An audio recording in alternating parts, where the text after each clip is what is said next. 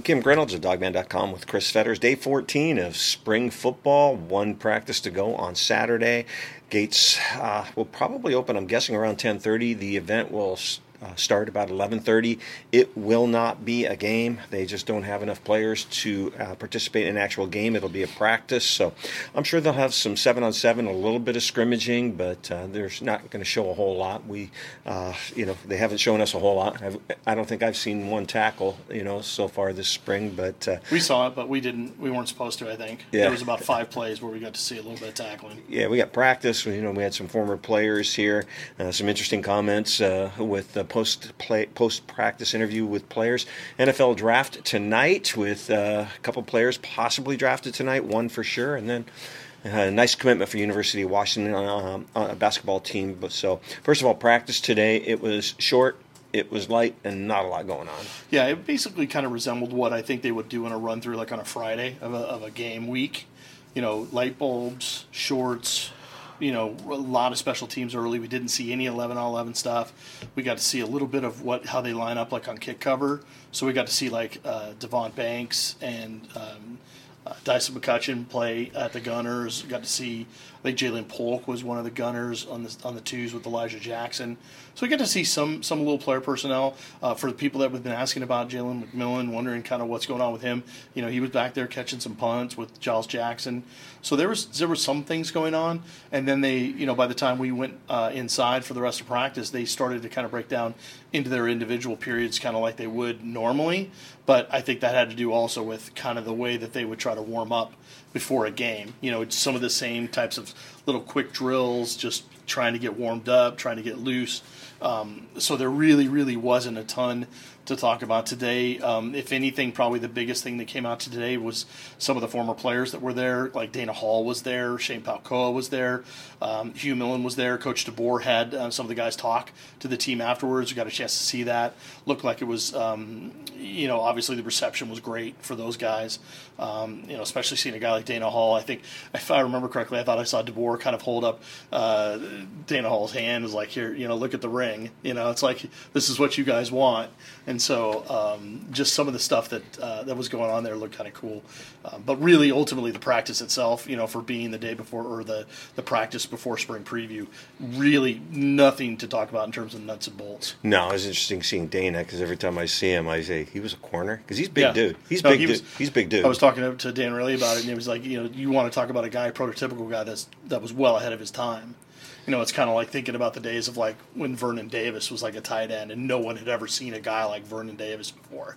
You know, I don't think a lot of people had seen a corner that was six three and could run and was athletic like Dana Hall was. I mean, he really was a a different kind of guy. Yeah, no, it was great to see him here. And then uh, Hugh Millen back in town. Obviously, had some things to do for KJR Radio with yesterday's with the mock draft. But Hugh had Hugh's uh, sold his place in uh, up in Issaquah or Snoqualmie, whatever you want to call it up there, and uh, bought a place down in Scottsdale. So I haven't seen much of Hugh. Haven't been able to talk to him. So it was good to talk to Hugh. And, Don't blame him, man. It's been blustering and cold, cold in April. he reminded me I owe him a dinner, so we'll have to take Hugh up on that shortly. So he'll order the biggest. You steak about that? Why do you owe him a dinner? I, I can't even remember. I can't even remember. Okay. It was something. Right. It was something. It was something stupid. All right. Where you know everyone seems to have short memories today because I asked Henry Bainivalu about the speakers today and he couldn't even remember who they were, which I thought was wasn't great. But but he's got a lot on his mind. For if anybody was paying attention to what was going on with him lately, he was uh, involved in a in a situation where he wasn't in the accident per se, yeah. but he witnessed an accident with one of the Sounders reporters and um, the long story, the short of it, is that they got back together via social networking because the the guy, Henry and the and the friend he was with were able to help identify the hit and run driver that was involved in the accident that hit the Sounders reporter, and now the Sounders reporter is going to get him some tickets for the Champions League uh, game next week in Seattle, um, which and, and Henry was talking about how, how excited he is. He's never been to a Sounders game before, and he's all jacked up for it. So really interesting story with Henry. But I asked him about some of the, you know, just having some of the guys come back, and he talked about how he wants to be a part of that. Went down the road. He wants to. He talked about you know leaving Washington in a better place than he found it, and and help you know kind of take that legacy along. And then I asked him who the guys were, and he was like, "Man, I totally forgot." so take it for what it's worth. Yeah, you know, we talked to Scott Huff um, uh, after the um, after the practice, and somebody asked him about Henry because Henry, you know, he didn't have a great year, but he was fighting through injuries all last year. He played hurt. Well, and I think that was part of the reason why people were so surprised he came back. Yeah. Because a lot of people thought that maybe he was on his way towards like a medical retirement or something like that, or just you know, just moving on to the next chapter of his life. Get you know, got his degree, doing that kind of thing. But the fact that he really, really wants this badly, and you can tell, um, even though he has not got, he's not really featured a lot with the ones this, this spring, because I think they're trying to really kind of keep kid gloves on him and try to ease him along to make sure that he's fully ready for the fall. Um, he's still gotten a ton of work in, and I think he's he's got to be pleased. He's got to be pleased where he's at because I think six months ago, I'm not sure he would have really understood or really knew where he was going to be. You know, as of right now, the fact that he's been practicing, the fact that he looks pretty healthy, um, I think those are all great signs. Yeah, because everything I heard, he was in a lot of pain last year. Yeah. Yeah. Uh, interesting talking to Coach Huff. You know, we've been doing this a long time, Chris. I have never seen a coach squirm as much as Scott Huff was squirming when we were asking him about Jackson Kirkland. He was squirming. Well, he, he I kind of got him to squirm a little bit on Luke Wattenberg because I, I, I wanted to get a video out for Luke because of the draft and all this stuff coming up because the draft starts today. And uh, he was talking about Luke, and he talked about his play in the East West Shrine, game, Shrine game. And he said, Yeah, all the feedback I got was that he was the best lineman there. And he goes, Oh, maybe I wasn't supposed to say that. And so we got him, we already kind of got him off balance just a little bit. And then when you guys asked him about Kirkland, he kind of went a little tilt. It was kind of like a little bit of Chris Petersen, where Chris would start talking and then he'd stop all of a sudden. Am I supposed to be saying these things and then he'd go, yeah. We got Scott a couple of times. He was just not comfortable at all talking about Jackson Kirkland. Well, and he and he had been talking to some family members and some stuff before he came and talked to us. So clearly he he he was already kind of in the chatty mindset. Yeah. So I think he just kind of kept going in the chatty mindset and kind of oh that's right I'm in front of the media now. I'm not I, I'm not talking to a parent. I'm not talking to a, a friend. Uh, you know, so I probably should figure out if what I'm saying is something I should be saying. Well, he looked over at Jeff Bechtel, the SID, and said, "Can I talk about that?" Yeah. And after he already did, so it was pretty funny. And he didn't really tell us anything. No. He really didn't. And, and that's the bottom line. Bottom line is anyone who wants to know about Jackson Kirkland right now, tell the coaches because the coaches don't know. All they know is that the, the waiver's in progress. The NCAA is doing whatever they do, and, and well, I guess we'll figure out eventually. I, I just have a feeling one of these days it's going to be a tweet out from the, the, the Washington football official Twitter account saying Jackson Kirkland's back on the team. You know, I think it's going to be something probably that simple. I can't remember what the deal was, but it was something that was in the NCAA hands about a certain player, and they had to, you know, they said it'll happen before June because the people in the NCAA office who do all those things pretty much take the entire month of June off. Could yeah. Do you remember I, that at I all? don't surprise them. I mean, you know, it, back in the day, at least, everybody in football took June or July off after after their camps, whenever they wanted to do their camps. Right after that, they would usually take almost like a full month off after that, and so that it does it, that really has changed in the last five to ten years because now it's become a a 24 7 365 thing and i think that's why you're seeing a lot of coaches starting to burn out a little bit and and see that kind of thing but yeah it doesn't surprise me at all because summer and, and football usually is it's it's when everyone kind of gets their break and recharges their batteries before they get ready for the fall Yeah, I had a chance to talk to Coach Grubb after practice. Kind of funny. He walked by and tried to get away without talking to us. I think he just had a brain fart, but uh, he came back out and talked to us quite a bit. And he broke down each one of the quarterbacks. Of course, he's not going to give any indication of who's ahead, but uh, you know, I mean, from his comments, sounds like he's pretty been pretty impressed with Dylan Morris. He has been, and I think he, he also kind of underscored the the understanding that he knows how difficult it's been for, for Morris and, and Sam Huard to to kind of relearn you know re you know learn this system and having it be like the second or third system that they've already had to go through at Washington, whereas with Penix, you know, because he really had the system with DeBoer, and that was kind of the system that he really knew. Um, clearly, that was a huge thing for him, and, and one of the big reasons why he came to Washington. So he understood that kind of the pitfalls and whatnot. But I, he did say a lot of great things about Morris. He, he really was pleased with with the way he's attacked spring, and um, I think he's genuinely pleased with the idea that even though it sounds like Penix is probably a little bit ahead, at least we think he is. That the battle will really be joined in the fall, and I don't think any one of those three guys feels like they're really out of it because as we've seen, we've seen in the past, you know, we saw it with uh, Cars, um, Colson Yankoff and Jacob Sirmon that when uh, guys get, you know, when Eason was was named the, the starter or what have you, and all of a sudden guys go in the portal, you know, with we've talked about this in the last couple podcasts, Kim, where You've got spring game coming up this Saturday, and then the deadline for the portals the very, very next day. You could see guys even move. Um, you know, starting right about now, we've already seen a couple of the walk-ons announce that they're in the portal. So, you know, there's going to be so much movement there. I think with the with the quarterbacks, you don't have to worry about that right now. But with other positions, I think you, that's something that we that, that people need to focus on and kind of and really come to grips with because Uh, right now you, you see the two things you see the nil and you see the portal and i just see fans just like Yeah. it's like it's like swimming in their heads and they literally don't know how to grasp it and how to put their hands on it because it just it's such an elusive they're elusive topics that that there's so much going on under the surface that it's hard to really explain or kind of understand all the nuances that are going on know, I was talking to, uh, I don't know if you've ever experienced this, but I was talking to um, Grubb about last year when I was playing golf with a foursome, and three of the guys I was playing with were left handers. And it just always seemed like on every shot they made, I was standing in the wrong place. You know, I don't know if you've ever done that, but I was talking to them, you know, it's just, you know, when you got those two left handers, do you ever find yourself standing in the wrong place because you're so used to the right handed quarterbacks? Yeah, well, and that's part of the reason why we've also asked guys like Coach Huff and, and some of these tackles about, you know, how much are they going to want to play on the right side? How much are they going to want to play on the left side? How much are the coordinators anticipating a left handed quarterback in there so that the right tackle would be the one that would actually be protecting the blind side? Um, so there's so there's a lot of dynamics that go on with that. There's no doubt about it. And that's, you know, it- it'll be very very interesting to see let's say it let's put up a scenario and again this is me hypoth- you know this is a hypothetical let's say Penix is the starting quarterback but then if he gets if, if the second string guy has to come in let's say it's Dylan Morris does all of a sudden do you bring in a different left tackle? Do you bring in a different right tackle? Do you bring in different guys to work with different players? Because the, you know they kind of maybe inherently understand how the pocket presence is of a certain quarterback over another guy, and the difference between putting a left-handed in there as opposed to a right-handed guy in there.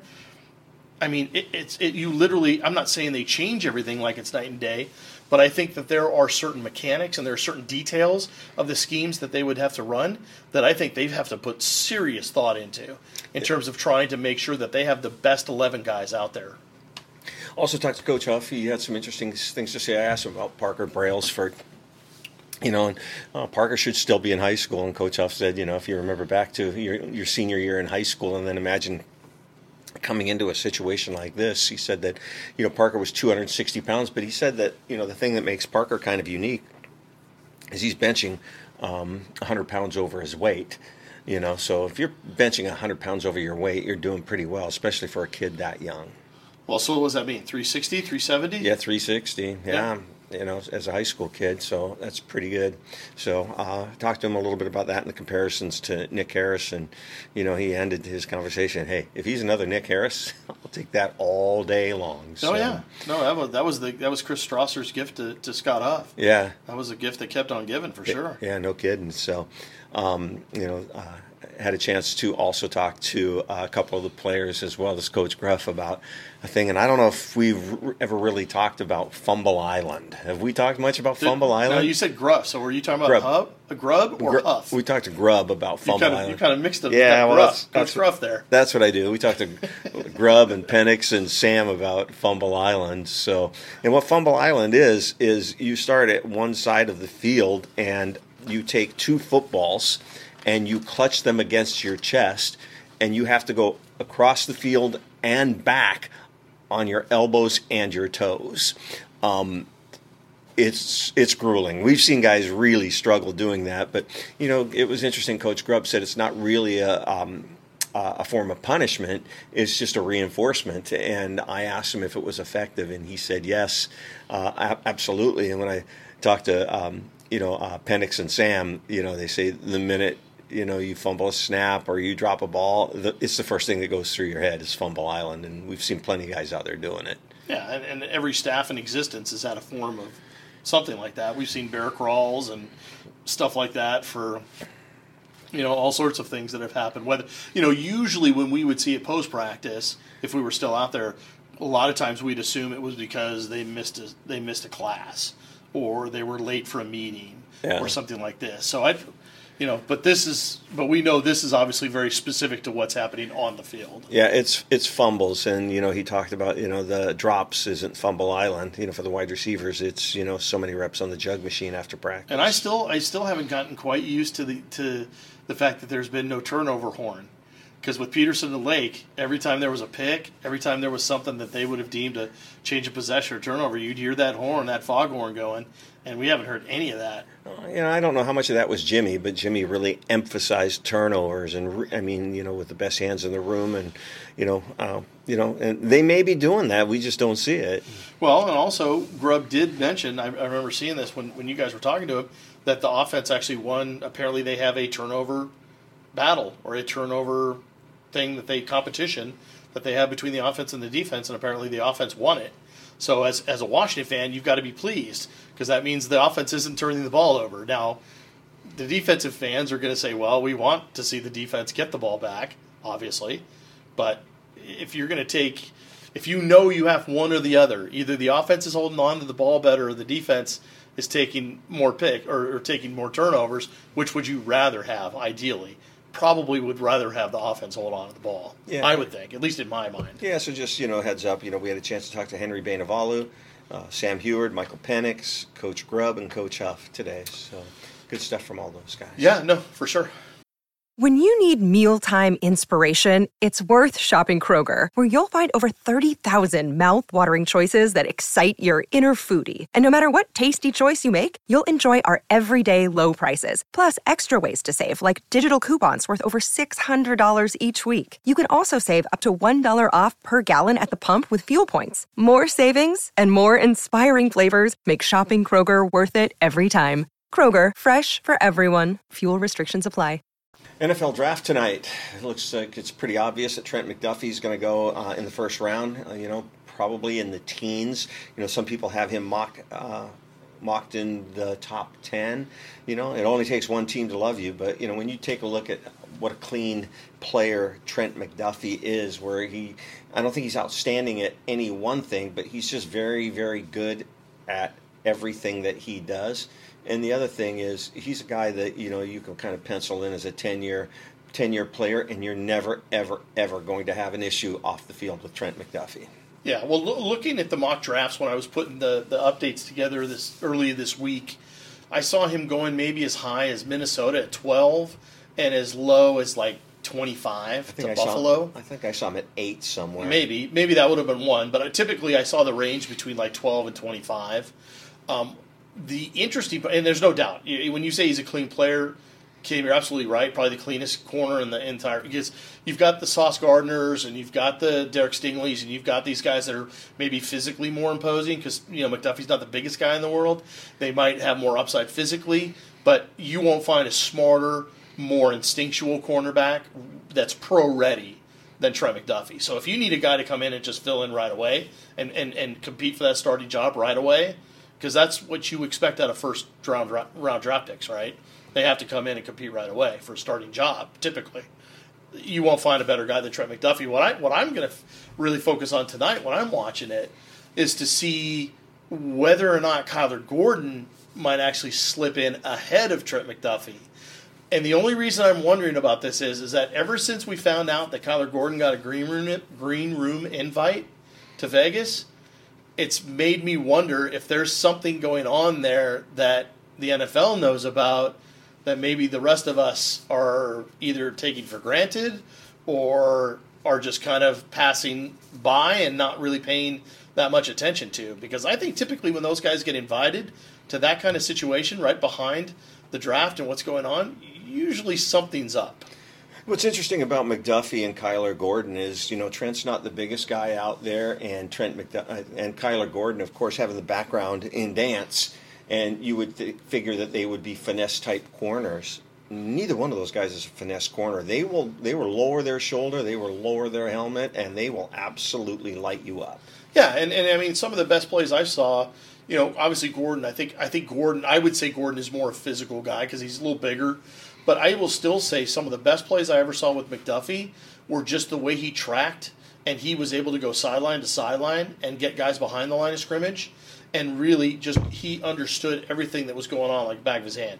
that he could scheme those things out. He could do chalk talks. He could do all that kind of stuff. So they they kind of do things in slightly different ways, but they're still so valuable. And I think ultimately, I wonder how much the pro teams are going to be looking at McDuffie and Gordon, kind of like the way they viewed guys like Elijah Molden earlier, or even like a Myles Bryant.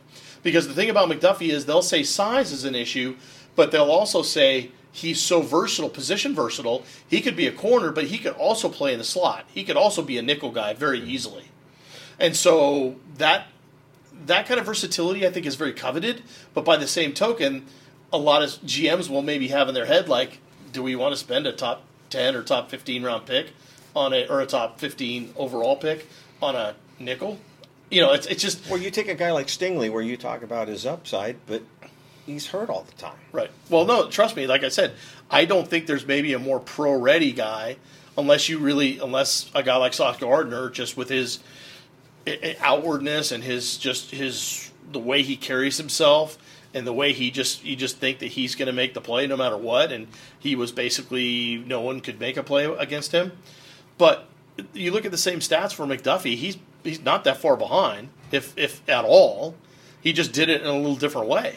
And he's been relatively healthy. I don't know if you remember. I think he's been injured once.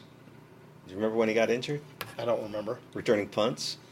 Oh, well, he won't be asked to return punts in the NFL. I don't think. I don't think so. No, I don't think so. Unless he's not, unless he's you know second team corner and not not cracking the starting lineup. But you know all indications are from what we've seen of Trent, you know uh, he'll be a starting corner. So you know. I, I just think it's I, Kim. I'm just excited because I really do think, and I maybe just I may be just out there on an island by myself, but I really truly think that there's a great chance that both Trent McDuffie and Kyler Gordon get drafted tonight. I really do.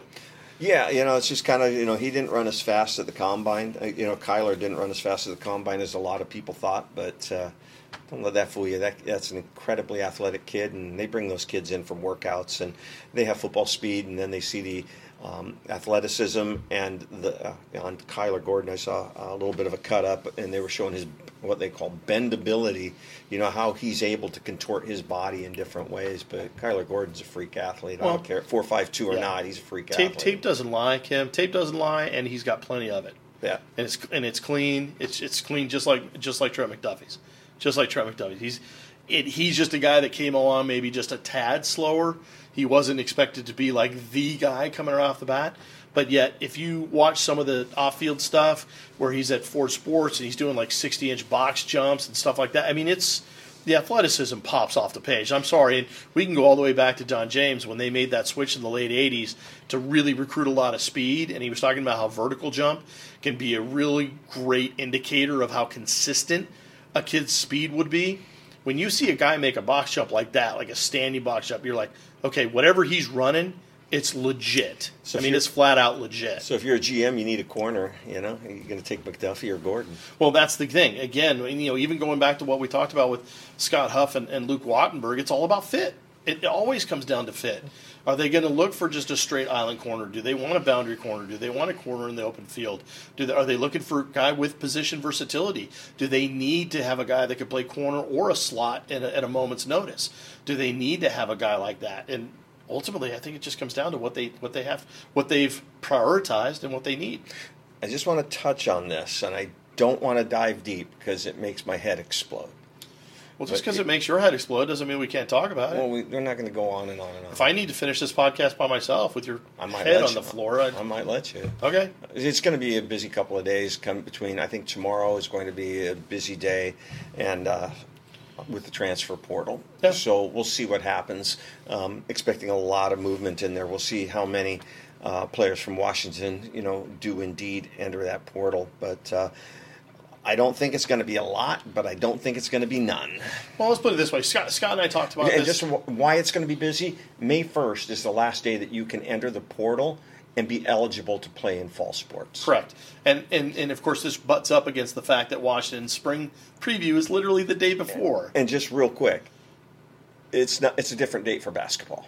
I don't know what it is, but it doesn't impact basketball. Right. But but as far as football is going, which is what we're talking about right now, um, any Washington player that has had thoughts about maybe looking somewhere else or what have you, you know that they've already been doing a lot of, of diligence in, in, terms of trying to get the information they need to make the to make the decision that they need to make. And we've already seen a couple of the walk on players make decisions to go in the portal, like Becky Bay, um, Casey Kinchin. Wouldn't surprise me if we see guys go in the portal even as early as today, tomorrow. Um, I don't think they'll wait till Saturday. I mean, it was there was a point that was brought up on the message boards, and I think it's 100 percent correct that if if there are guys out there that are thinking about the portal, I don't think spring game's going to help them. They're, they're certainly not probably they're not going to get featured. So there's really no reason to wait if you're going to do it. The only thing I would add on to this real, Kim, uh, real quick, Kim, before you know, if we want to talk a little bit more about this, that's fine. I've only heard like one name that I think would truly surprise people. Other than that, I don't really. I, I may be as in the dark about it as everyone else, but I've only really only heard one name that that I think people, if, if, if it comes out and he does actually go in the portal, people would be like, wow, yeah, I didn't see that coming. But other than that, I, I'm not really in tune with this whole quote unquote mass exodus thing because it's it's been talked about on USC and UCLA's board, but they were doing more as hypotheticals or guys talking about guys who know guys who know guys. Don't put any stock into that. that, that's that's just that's just message board talk. Don't don't fall for it. Wait until you see it actually happen. I think the reality is there could be two or three guys. Wouldn't surprise me. But again, I think this is just one of those things like with NIL and pay for play and all these other concepts that are being floating around in the ether the last couple years. These are just concepts that fans are really just going to have to kind of come to grips with and try to understand as best they can and really roll with them because they really it's really created almost kind of a pseudo free agency and that's the problem and it's it's changed it's kind of fundamentally starting to change the game in a way that I don't think fans ever really expected they thought they'd see because that's the pro game that's that's not the college game but it's starting to become the college game yeah without getting dumping into the uh, philosophy but the thing to remember about the portal right now is uh, you know, if you're going to enter the portal, you're not going to be able to enroll into another school till like June, and you're not going to be involved in practices until the fall camp. Right. And you're going to go to another school, and you know, you're going to try to win a job. You know, just coming in late like that. Right. That's that's that's a big ask. Right. And and and. I don't want to dump too far into the basketball stuff, but just to use Frank Kepnang, his symbol as an example of that, he's still at Oregon he he's not going to finish out. They don't they don't finish their final exams and all that stuff till like early June. Yeah. And so it's like this, and they're on the same systems.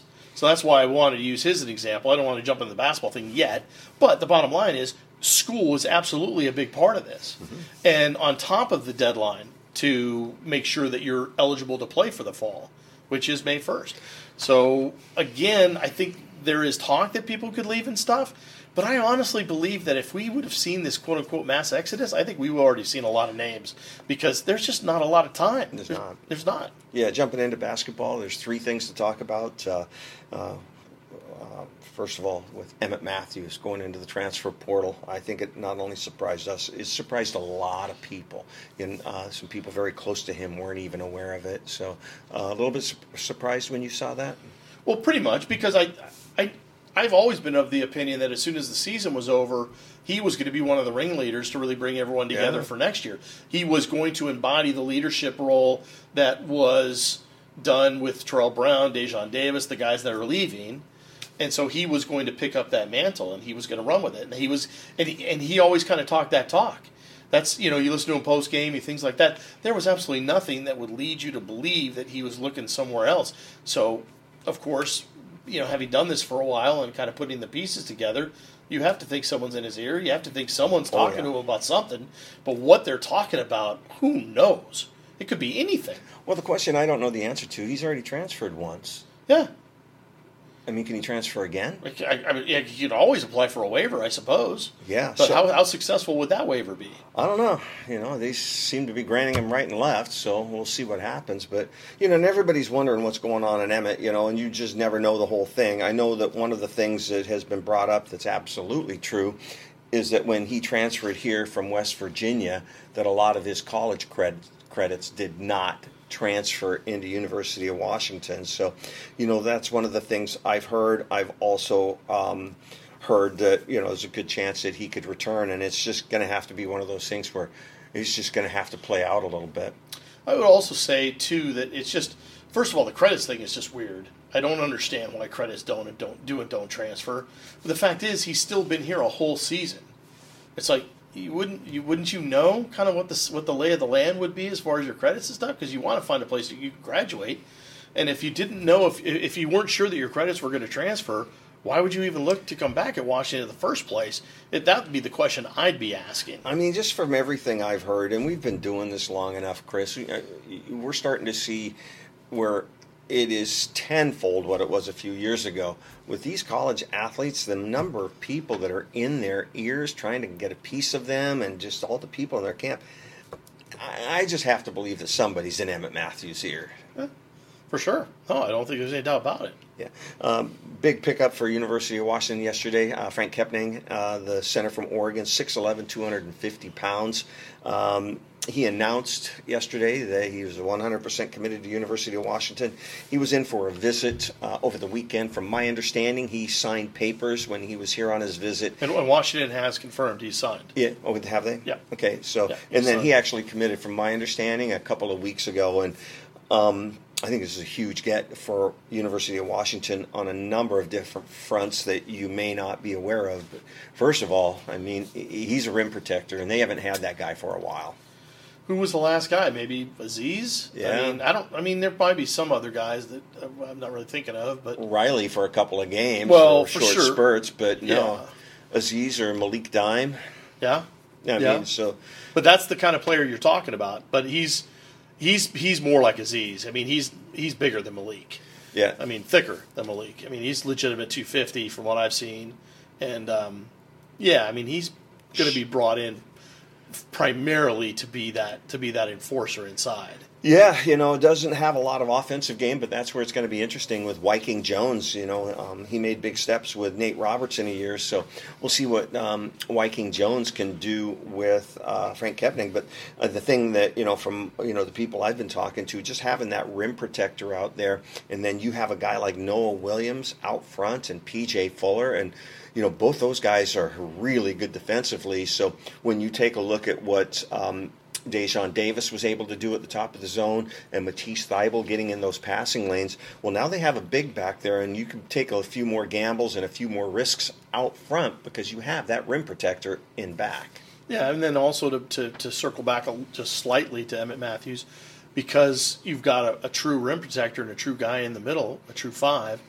You, you don't have to bring in a guy like Evan Matthews sometimes if you go small and have him be your big, because even if you want to go small, now you could you could still have a guy like Langston Wilson be your five if you wanted to, because you can run, you can still be versatile, you can do things, and depending on how Jackson Grant evolves in his development, he could be your five if you want to go a little smaller.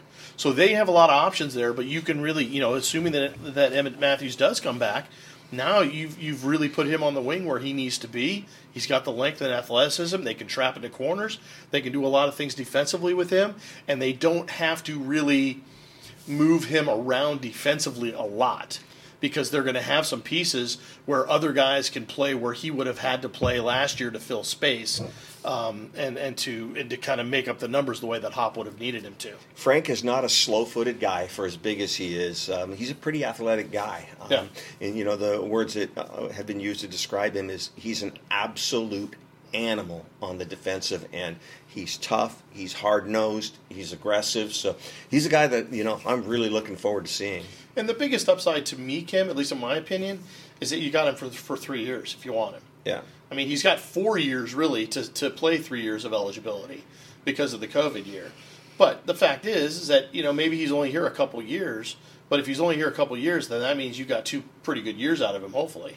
But you, but the part of the thing that I think Hopkins has talked about with regard to the portal and and, and, and recruiting as much as he can talk about it is that you just you can't get the just the one and done guys constantly. You can't churn over the grad guys. You just can't do one and done's all the time. Yeah. You've got to get the guys that, that you can build programs around that are going to be here three, four years. And he can be one of those guys. You listened to him. You had a chance to listen to the conversation I had with him. He's Yeah. a bright guy. He is a bright guy, and it's interesting. He does really have a lot of ambition outside of basketball.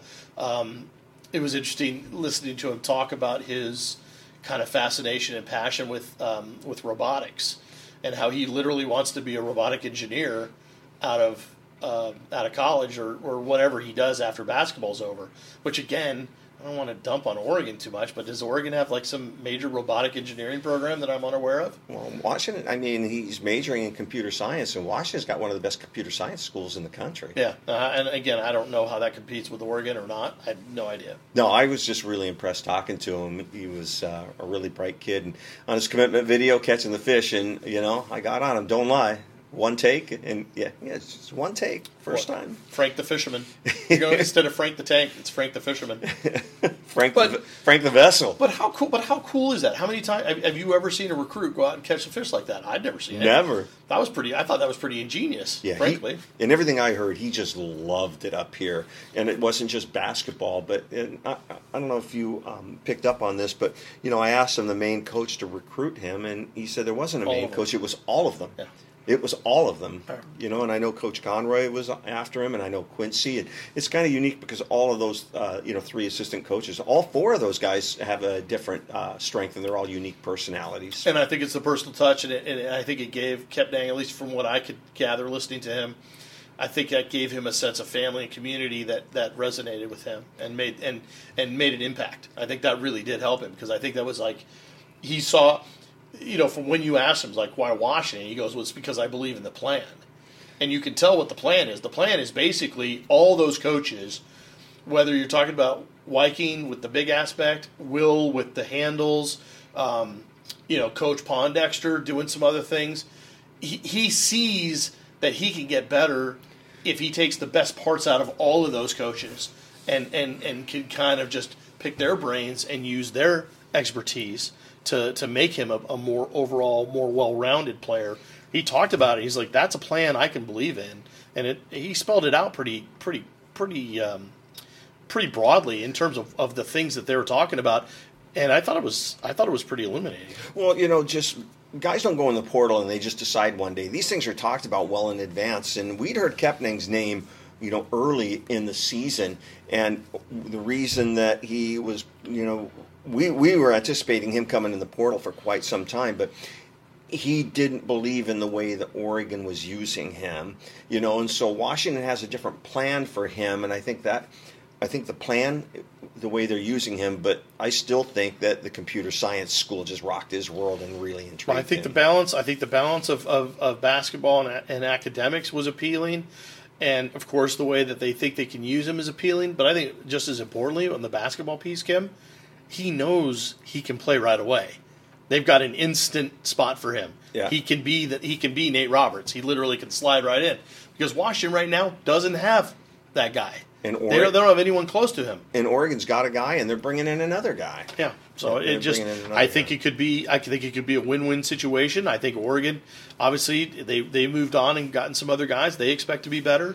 Washington, obviously, you know, bring brings uh, Kepnang in, expecting that they they can be as good or better than they were with with Nate Roberts, which I think is it's going to take a little doing because Nate had some some really good good experiences watching playing wise. I thought he he did some really nice things, especially at the end, which was I think part of the reason why I think some were shocked that he decided to, to move on. But you know, this this is how it works. Sometimes, you know, kids are at the end of the chapter and they've got to move on, and that's and, and you wish them well, and and off they go. But I think with Kepnang, if they wanted to try to find a guy that that could be as close to a Nate Roberts type guy inside, I think they've done a pretty good job here. Yeah, really interested to see what you know Viking Jones can do with him and see how much different he can be here at Washington in the system that Washington is running as opposed to what Oregon did. So um, it'll be interesting to uh, follow Frank Kepnang. And you know, one of the other reasons Kepnang is such a big get for Washington is the impact that he could have on getting another player. You know, Washington has been hard after um, uh, Aimaq from Utah Valley State, to the uh, he's 6'11", 250, 260, about the same size as Kepnang, but um, he's more of a four than a five. He's more of a power forward, where some of the other schools wanted, um, you know, uh, Fardaws to come in and, you know, uh, clamp down the middle. And it sounds like he's more interested in playing the four. And with Kepnang in the fold, that's going to allow him, if he does indeed come to Washington, you know, they're not just going to say that he can play the four. He's going to be able to play the four with Frank uh, in the middle because Frank is a true true center. Right, and I think this is one of those cases where they signed Frank Kepnang for the for initially for the defensive responsibility, but also what he can do offensively can help free up a guy like a Fardaws Aimaq to just basically go out and create and be his guy because Washington saw Fardaws Aimaq up close and personal right here at Hec Ed and saw him do the damage that, that he did and saw him as a obviously a guy that can make a difference on both ends of the court, but primarily he would be brought in because they need to pick up the scoring that they lost with Terrell Brown. They just need to find a, a different way of doing it.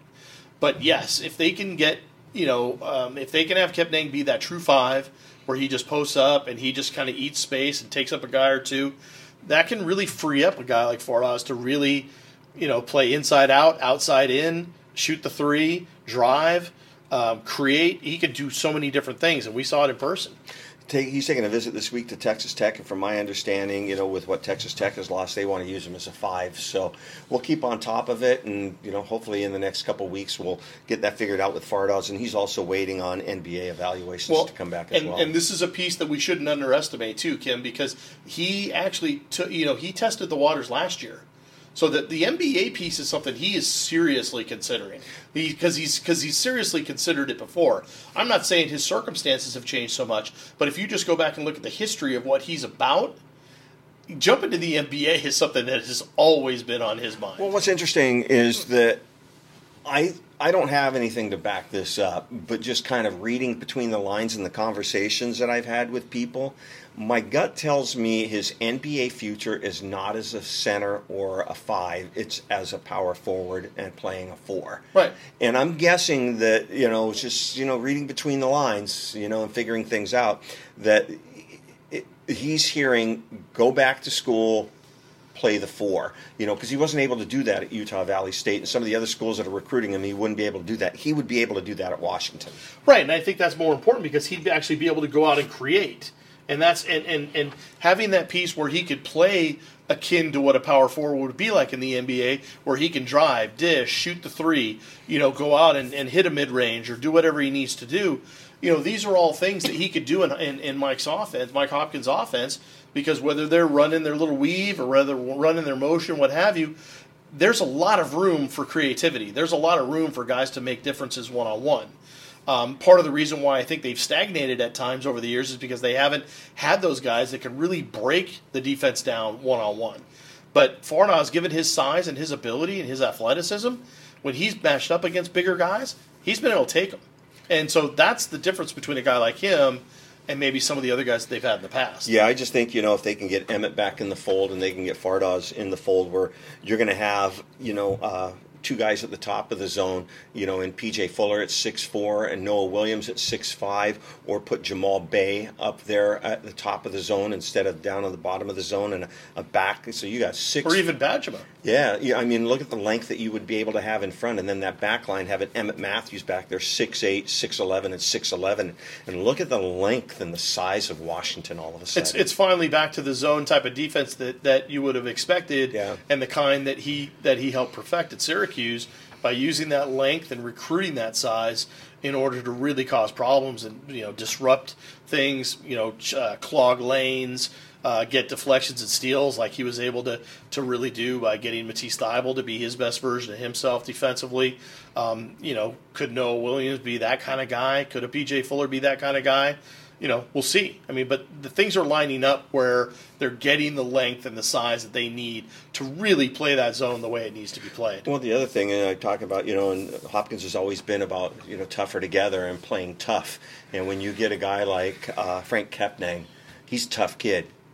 Noah Williams, Noah's a tough kid, and you get a couple of guys like that, and then throw, um, you know, Will Conroy and Quincy Pondexter in on the coaching staff. All of a sudden, just the attitude of this team has completely changed. Yeah, no, I agree. I mean, well, obviously the proof will be in the pudding, but you have to think that at least on paper, you're what you're talking about is right. Yeah. Wrap it up, Chris Fetters.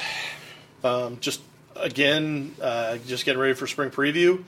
A lot of portal stuff. I think a lot of people need to remember that guys can take their names out of the portal as, as, as quickly as they put them in. This is not a this is not the Hotel California. You can leave anytime you want. So it's it's it's going to be a very fluid situation. I know that this this this is turning your brain into jelly, but it, it's just something we're going to have to follow, and we have to we have to kind of um, adapt and go with the flow. And and there may be a name or two that I think are going to surprise a few fans, and that's just going to be kind of the way it is. But I really do hope that a lot of people come out for Saturday's spring preview. I think it's going to be fun. Hopefully, the weather will. I, have heard maybe rain, but I don't know. I, who knows? It's just it's been so. April's been kind of weird weather-wise, but yeah. hopefully uh, the weather will hold up and, and they'll get a good crowd. And um, but I do think overall if you're a Washington fan, you've been following the reports that we put out and the and the podcasts and whatnot. I think you got to be pleased. I think they've installed the, the right kind of offense to move this thing forward, and the defense seems to have, uh, have taken strides. We talked about Chuck Morrell admitting, at least personally, that he thinks they're further ahead than what he thought they'd be, which I thought was a bit surprising. But uh, a lot of real positive things to look forward to going into the summer. Yeah, after spring ball, there's still a lot to go. I mean, we're going to have transfer portal coming, stuff coming up. We got the NFL draft, and then uh, you know the month of May, you're going to try to take a little bit of time off, and we've got not a little, more than a little. okay, you're going to take some time off, and then um, you know we've got all the post uh, spring position reviews to do, and then May is also a big month in recruiting where coaches can go out on the road and do their evaluations. We've got camps in June. July is our slow month of the year. You're going to take some time off in May. I'm going to start playing a lot more golf because I still suck. So, uh, you know, getting that done. But, uh, you know, and possibly in July I may head down to Vegas and see some basketball recruiting stuff. But uh, we'll see how. You're going that... to some shoe tournaments? Oh, God, I hate Vegas. But anyways, we'll see what happens. So, uh, anyways, for all of us at dawgman.com, I'm Kim Grinolds along with Chris Fetters and Scott Eklund, who is not here. Go Dogs. Thank you.